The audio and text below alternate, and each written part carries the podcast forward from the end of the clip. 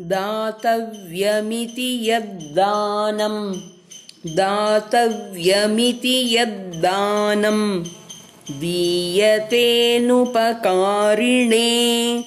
दीयतेनुपकारिणे। देशे काले च पात्रे च। देशे काले च पात्रे च तद्दानं सात्विकं स्मृतम्। तद्दानं सात्विकं स्मृतम्।